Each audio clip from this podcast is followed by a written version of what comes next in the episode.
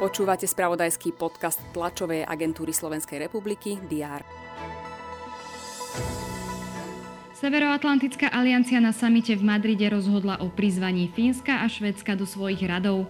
Lídry členských štátov NATO zároveň súhlasili s podpísaním prístupových protokolov s týmito dvoma krajinami.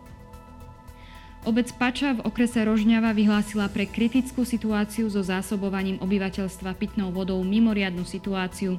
Obecné vodojemy sú takmer prázdne, vodu do nich musia voziť pomocou cisterny.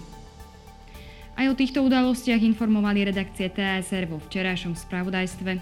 Všetky dôležité informácie prinesieme aj v posledný júnový deň. Vitajte pri prehľade očakávaných udalostí.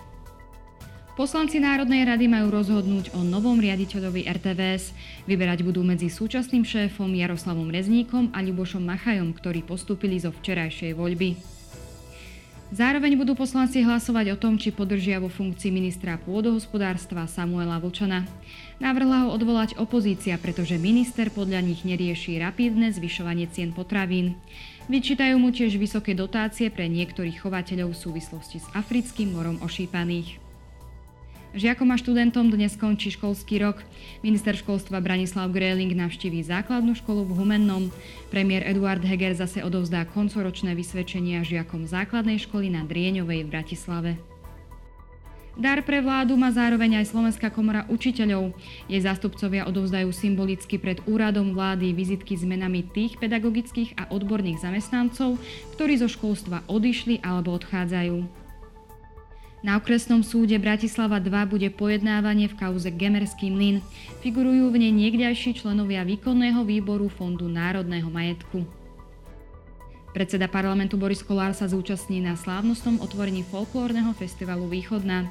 Podujatie potrvá do 3. júla. V Madride sa koná záverečný deň samitu lídrov členských štátov NATO. Slovensko zastupuje prezidentka Zuzana Čaputová.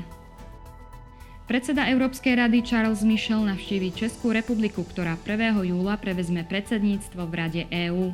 Stretne sa s premiérom Petrom Fialom. Indonésky prezident Joko Widodo navštívi Moskvu, stretne sa so šéfom Kremľa Vladimírom Putinom, no a ruský minister zahraničných vecí Sergej Lavrov pricestuje na dvojdňovú návštevu Bieloruska. Naši tenisti pokračujú na turnaji vo Wimbledone.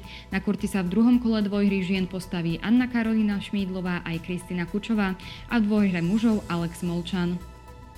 Slovenskí basketbalisti sa večer stretnú s Belgičanmi v rámci kvalifikácie na majstrovstva Európy v roku 2023.